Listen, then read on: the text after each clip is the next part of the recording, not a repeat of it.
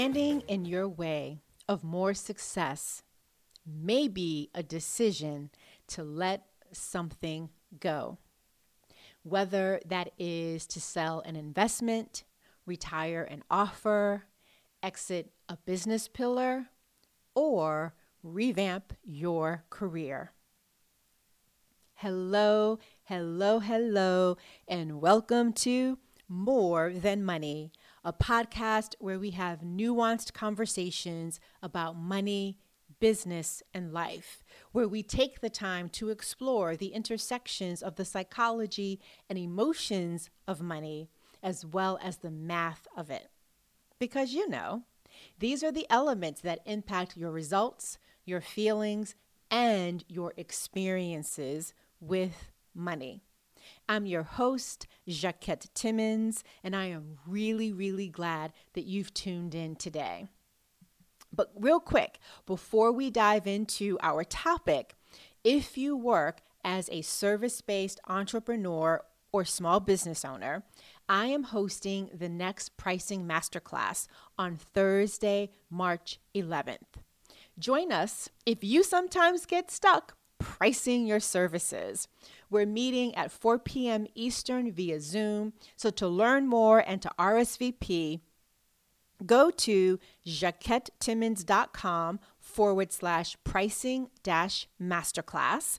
Again, jacquettetimmons.com forward slash pricing dash masterclass. I do hope that you will join us. And now let's move on to today's show. For the last few episodes, I took the time to invite you to apply the principles of money management to your business or career, to see the value in thinking of your offers as assets and thinking of the concatenation of those offers as a portfolio.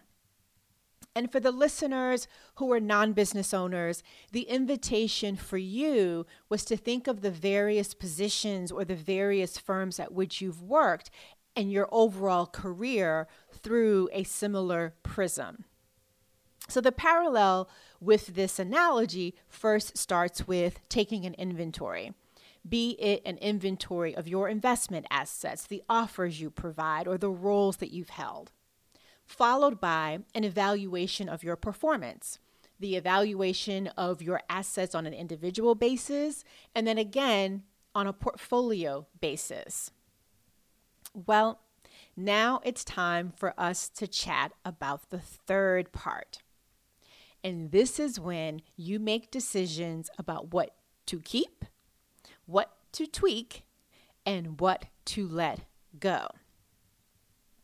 Each part comes with its own unique opportunities and challenges. In fact, I've built my career on helping clients navigate each part. And one piece of feedback I get continuously is that I am really great at helping them have the clarity of mind or better clarity of mind to make sometimes those tough trade offs and choices when it comes to what to keep, what to tweak, and what to let go. It's a slightly different story when it comes to my own investments in business.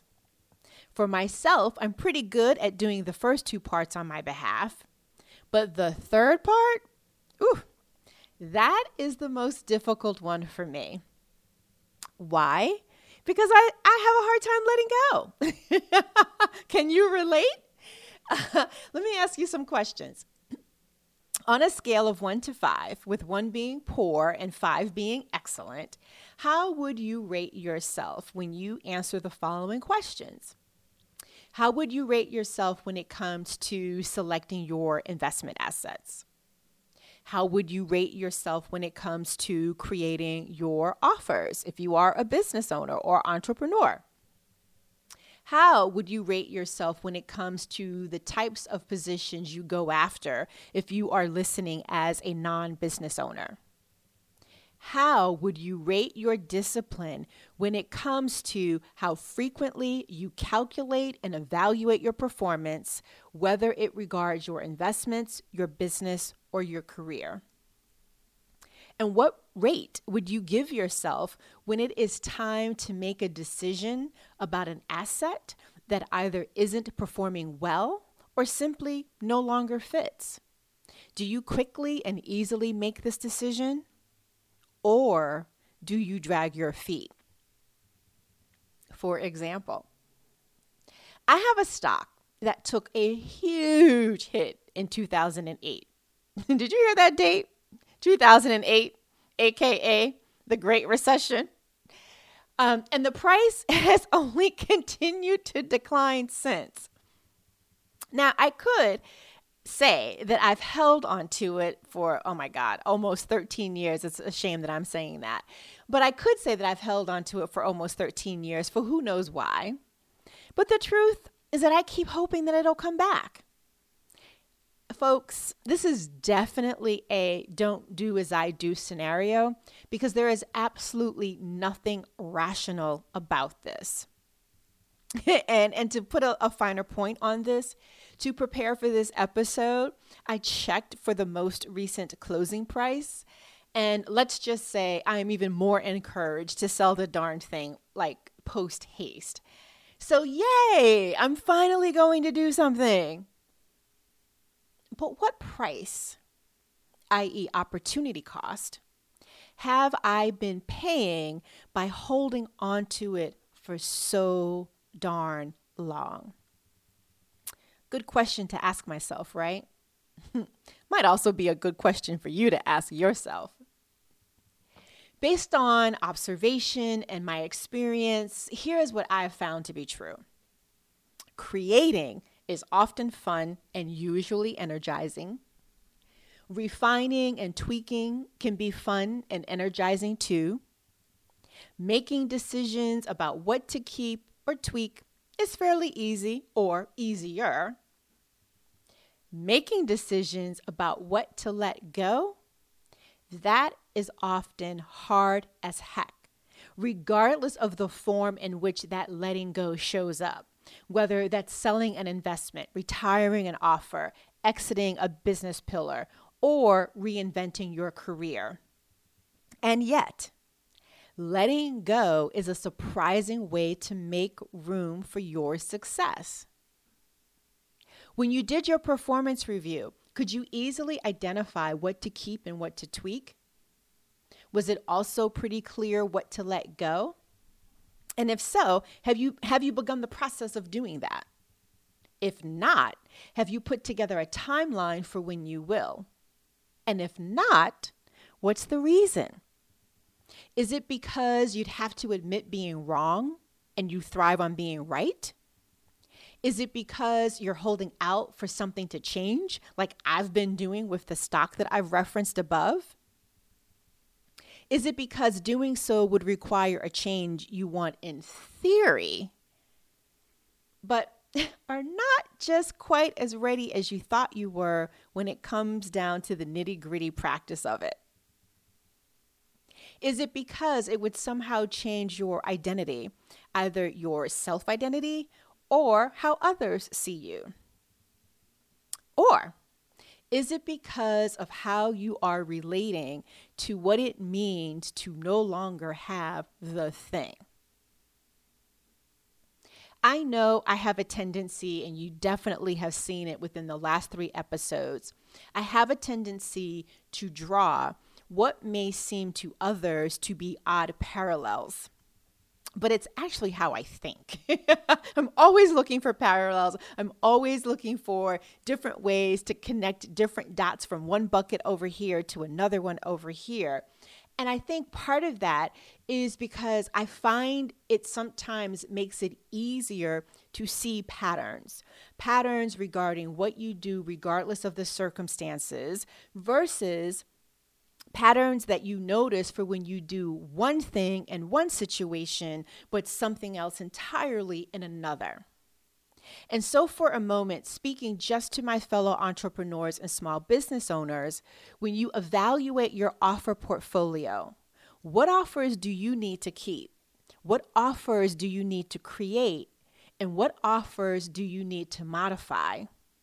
And finally, what offers do you need to retire? Very broadly, following the principles of money management involves creating a diversified portfolio, evaluating your performance, and then determining what holdings to keep, buy more of, sell some of, or get rid of entirely. It's a process, but it is one that can help you make better, smarter decisions. Even though you can't always control the outcome, you can control the process by which you make those decisions.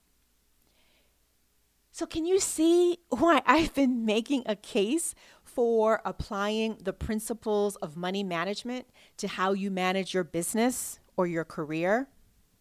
Yeah, sure. The details are different and the approach may not be apples to apples, but the value of taking this type of approach is tremendous especially when you discover that the thing standing in your way of more success may be the decision to let something go.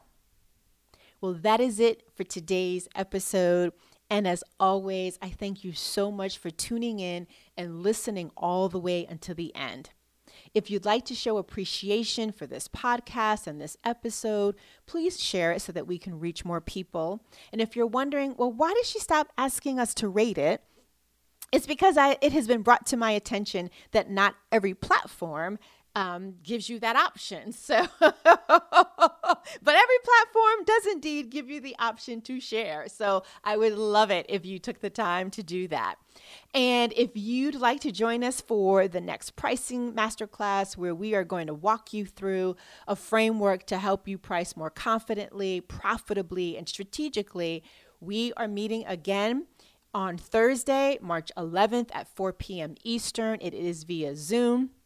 And we would love, love, love to have you.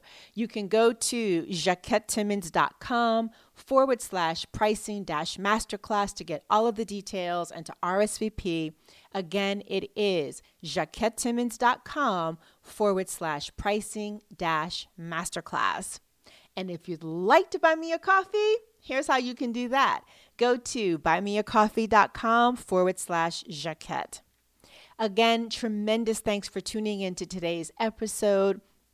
May you combine this episode with the previous two and really, really spend some time figuring out how you can personalize the process of uh, taking the discipline of money management and applying it to your business and to your, or I should say, or to your career. Have a wonderful rest of the day. And until next time, remember it's about more than money.